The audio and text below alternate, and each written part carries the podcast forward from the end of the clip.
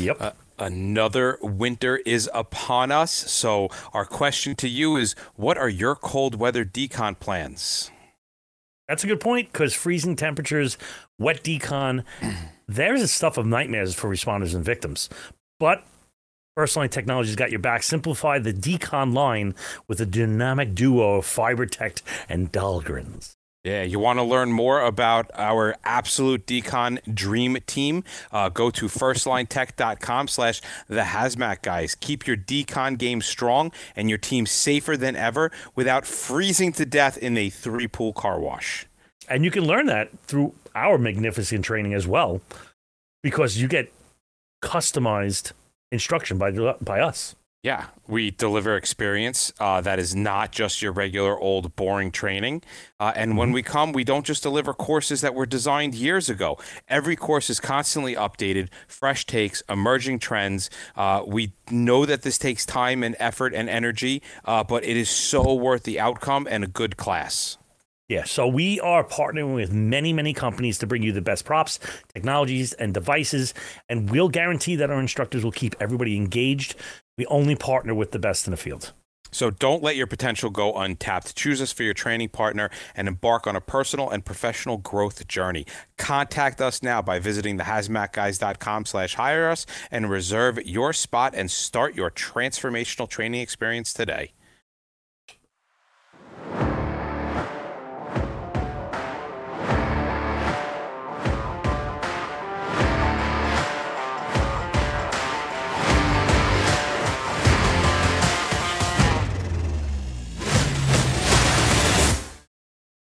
And we're back. Part two Modern Threats of Terror. Yes, where we're combining lessons of yesteryear with the modern state of terrorism as it stands. Uh, but before we get into that, we are only about two weeks away from our Battery Destroyers Club show, uh, which is going to be uh, it's going to be a live show with a whole bunch of people that were with us when we blew up a whole bunch of batteries. Uh, we got some great videos, some great data. Uh, we've got uh, who, who are some of the companies that are with us? Telops, they're a uh, very high end thermal imaging camera. We got Red Wave, FTIR, and uh, FTIR, and FLIR brought some drones and all types of jazz. Blackline and Cell Block. Yeah. So between the videos, the data, the the live stream, the comments are going to be on. You can ask the questions. So if we have the answer, we'll give it to you. Uh, if we don't, we'll make sure somebody at some point does find us out. We're going to be streaming this live on both Facebook and YouTube, so everybody can interact. Yep. And also, and this is, I'm kind of excited about this because this is like a real full show, is we're trying to bottle the lessons learned in the, from the beginning of hazmat in the world to today. And so we are going for a long format live show. The next one is going to be recorded on January 3rd, 2024 at 1930 hours Eastern Standard Time. So write that in your calendar. We are going to be breaking that long form into podcast size videos and audios. It will be completely free for its life. And our first guest is Mike Callan. So come on on and ask questions, grab a beer, sit down with us, and see what's happening in Mike's mind. Uh, he is one of the first. Um, we have 26 people we contacted, so we we are certainly not running out of. Um, we started triaging them by age. Yes.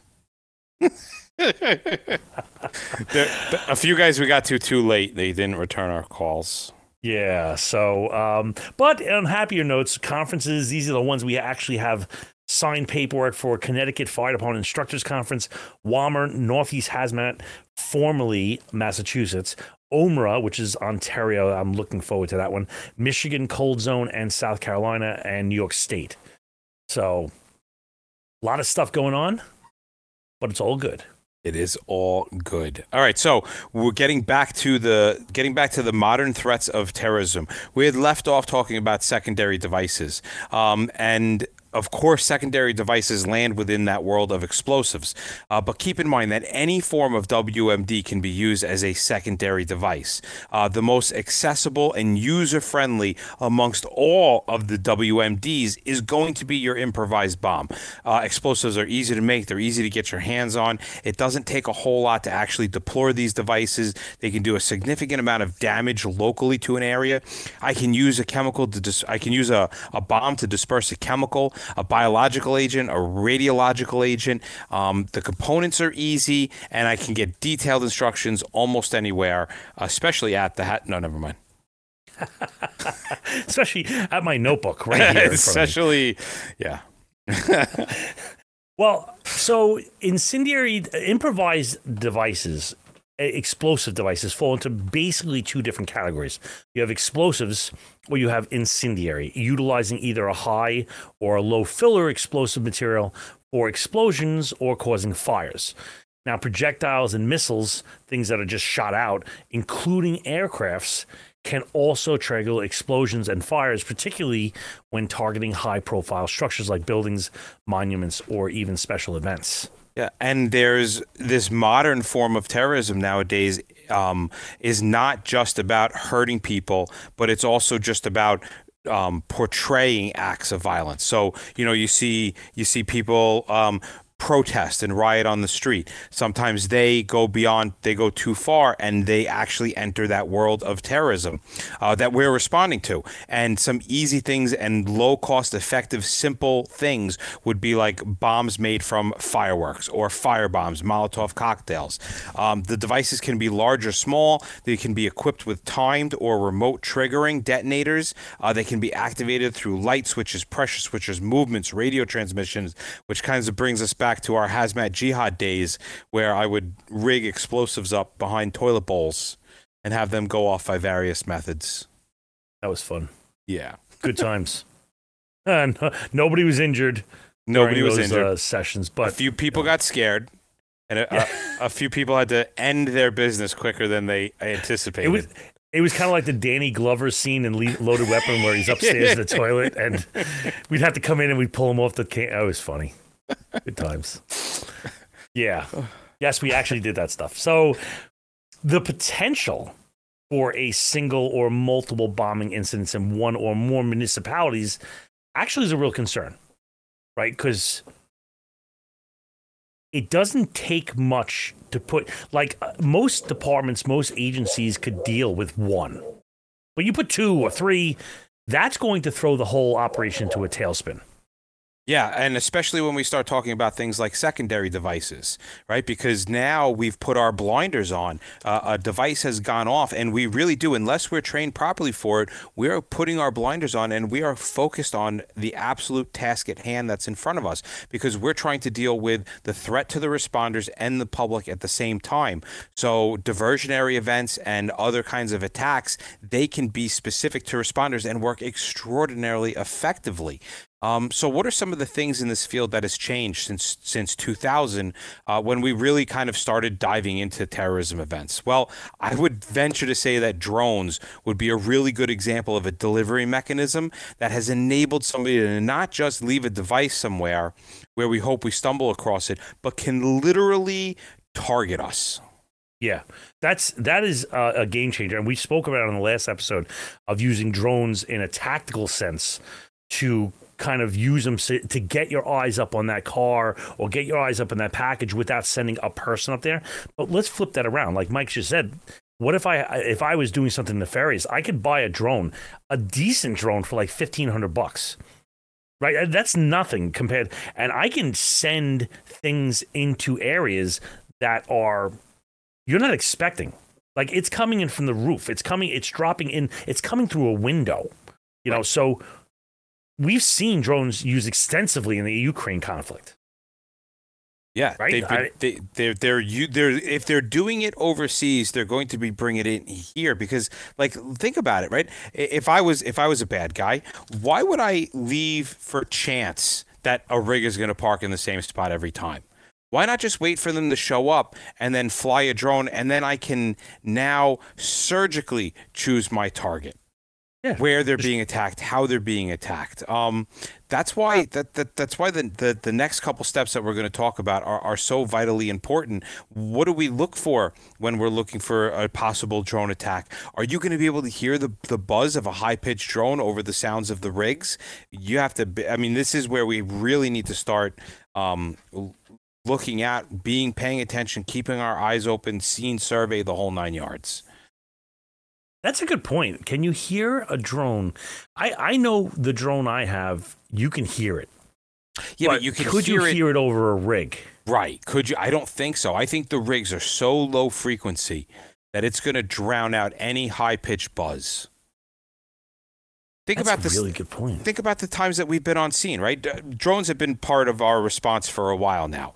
Um, you know, we get you know larger past first alarms, and a drone unit shows up to start taking video. They've got thermal imaging cameras. They're, they they were at so many of our events. How often did you go? Oh, I hear the drone.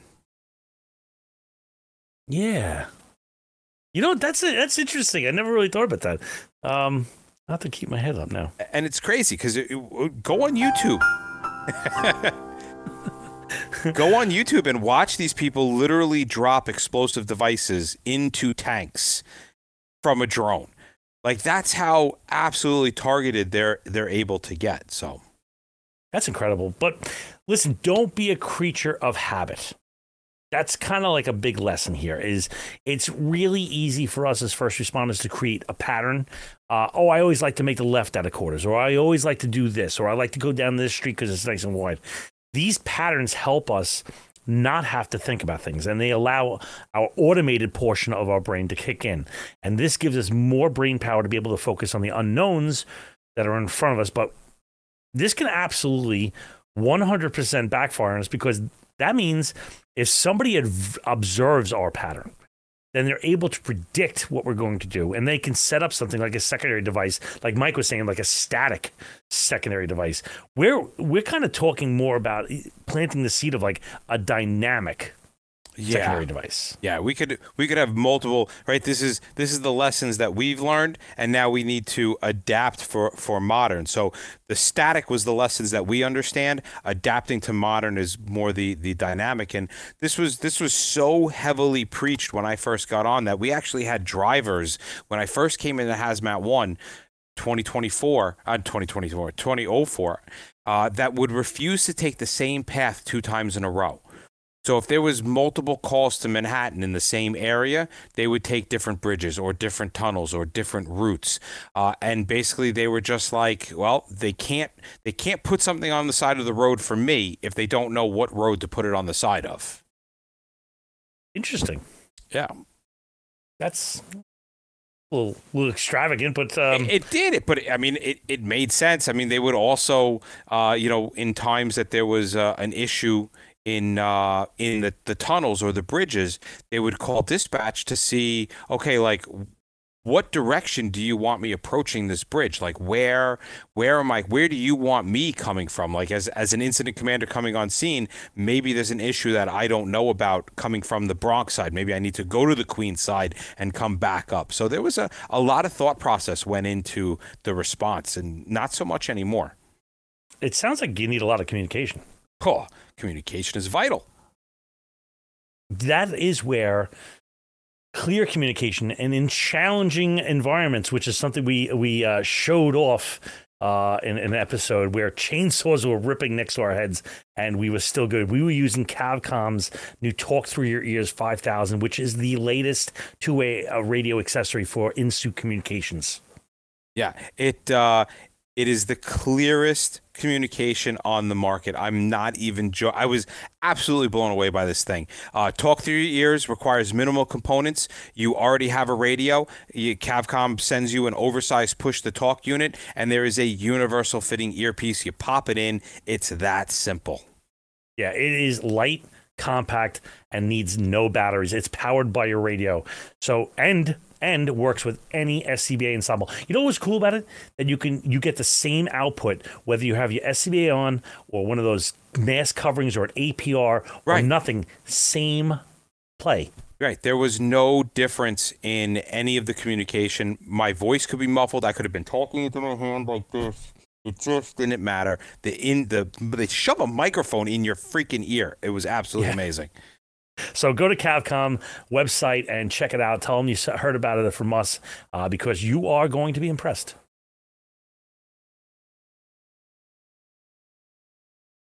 Where the hell were we? We, uh, well, let's see. Huh, we were just talking about being uh, Oh, not being different ways to creatures of habit, right? So, like, uh, if you could be uh, flexible in your response, was the direction that we were headed. Yeah, so you need to be adaptable and flexible in your approach. Rigidity is not a good thing in our business. Uh, by changing your behavior to prioritize adaptability, responders then can be better to cope with dynamic and unpredictable nature of terrorist incidents or WMDs. Remember, they had the luxury of plotting this out. You do ha- you have no time to deal with what they set up. So you came into this blinded. Yeah, there's a, an expression over in Afghanistan. You have the watch, we have the time. Meaning, like, you do all of your operations based upon, all right, at three o'clock, we're done. We'll just sit and wait for you. You know, we've got all the time in the world to sit and wait. So, Mm. you know, that, that a need to be flexible is 100% true. And with flexibility also comes situational awareness, right? Uh, altering your behavior, heightened emphasis on situational awareness is absolutely 100% critical, right? We need to be observant. We need to be vigilant. We need to be looking for unusual signs or patterns that could indicate something, right? So, uh, I may not be able to hear the drone, but I may be seeing somebody set up with the drone situation as I'm responding in, right? So I know that there might be a drone out there. I might see something in the distance that, hey, that, you know, like I've seen a lot of drones fly overhead to take footage, but I've never seen one with a package dangling from it. So situational awareness is is absolutely key. That training with situational awareness, it's going to lead us to quicker and more informed decision making. It's that damn Amazon dropping off my uh, my vitamins right. or something. Bezos is going to be the death of us. like you could wait until I'm out of this situation. Like I could take it at the my house. I don't. Whatever. Anyway, um, yeah. So specialized training and education. If we change our behavior and emphasize continuous training and education in counterterrorism, right? Because terrorism is one side, counterterrorism is like the opposite side. That's where we kind of play on. And to WMD response, it's essential to do. It ensures that your first responders are well prepared and equipped with the latest knowledge and skills needed to handle the complex scenarios effectively. You know, you may not think of this next one as a big deal. If you're younger, you're not going to see it as a big deal. For us, we kind of look at this as like, holy crap, that's really cool. You can everybody on scene can talk to everybody on scene. Um, but collaboration and communication and the two coming together play a vital role in modern uh, you know uh, terror threats because it allows every all the groups of first responders from various agencies and disciplines to come together and work seamlessly during an incident um, changing the behavior to prioritize teamwork and open communication channels is going to facilitate coordination and effective response which also might mean that you're veering off just a little bit from that that that NIMS style communication when we start getting multi agencies together. And with that, you're going to have preparedness and drills.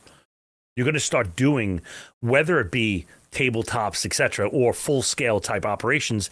If you're doing that proactive res- uh, approach and you're preparing through regular drills and simulations, then this is a key move. Changing your behavior to v- view preparedness activities not as just routine, but as critical to the readiness ensures that responders will be well practiced and can execute their roles effectively under pressure and with collaborations, like Mike said, with other agencies. I know I've said this a couple times. We did this drill with the police department, and I was getting geared up, and a guy comes up with a long gun, and I'm like, he's like right on top of me. I'm like, can I help you? And he's like, yeah, your job is to go fix that, and I keep you safe. And I didn't even understand that. I didn't even see that coming. I'm like, his job is to do that, so I can go do this. That's the moment you realize that you're a cog in a much bigger machine. I, it, like all the training I did for 20 years, la da da da. I always thought it was gonna, the sun was gonna rise and set on this operation. I was told this is how it's gonna be, and then it, re- the rubber's hitting the road, and I'm like, I was sold a bag of goods. I'm not That's the not most how it's gonna be important person here. God damn it. Dumb. it so was. I was like, oh, I was like, what, what, what? You know, like, oh, it was terrible. Anyway. Yeah. Yeah, that's when you want to be like, "Are you a good shot? Can I see your last like training session? Like, uh, do I get to choose who protects me?" Yeah, like- yeah, right. Can I? Yeah. Like I've seen you guys shoot before. I don't know if I want you protecting me. you don't give me the drug dealer in the corner. I know he's a good shot He's because we yeah, we've been to like 50 of his of of uh, his killings. I know And that I guy can Yeah, I know that guy can shoot, man. I've been doing CPR a long time around here. I know his work.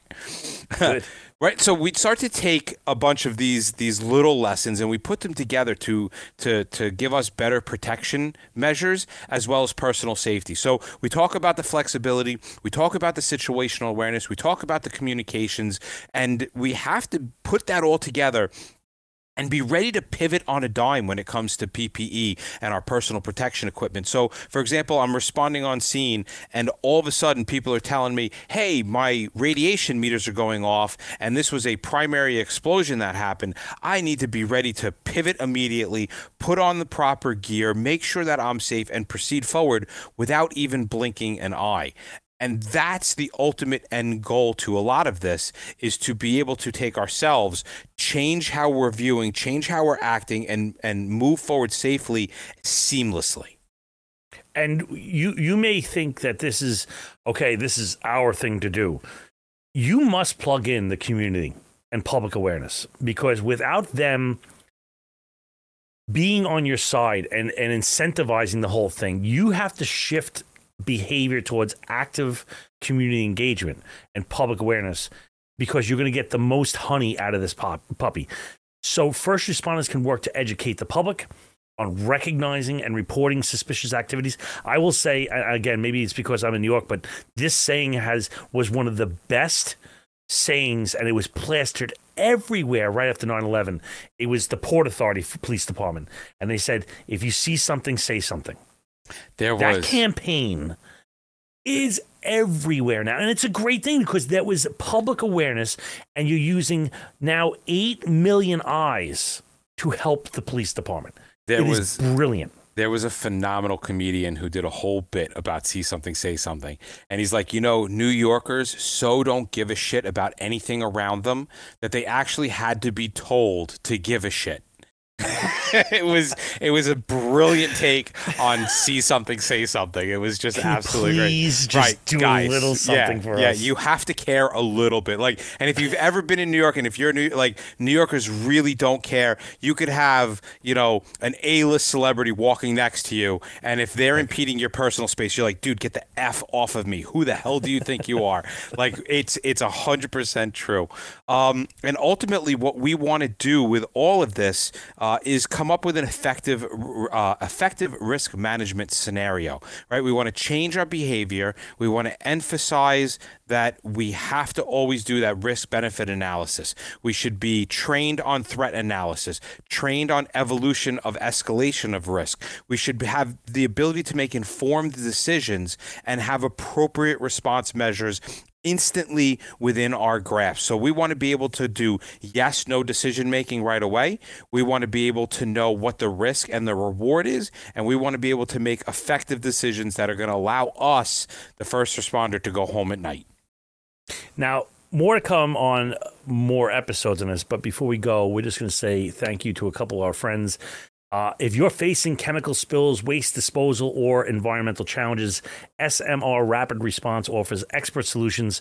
Reach them in Virginia, Maryland, or North Carolina at 1 800 248 5816 or smrrapidresponse.net. You know, uh, you may think because we talk about our own training uh, that this world that we live in is very, you know, like we we compete against other training companies, and we don't. We're actually very good friends with most of the training companies that are on the job, and we have no problem saying when one training company has got an absolutely phenomenal product and um, uh, Industrial Emergency Council is one of them. They are a not for profit led by experts that provide diverse emergency response training for almost 40 years. They collaborate with fire departments, public agencies, militaries, and the private sector. Uh, so visit iectraining.org or call them at 650 508 9008.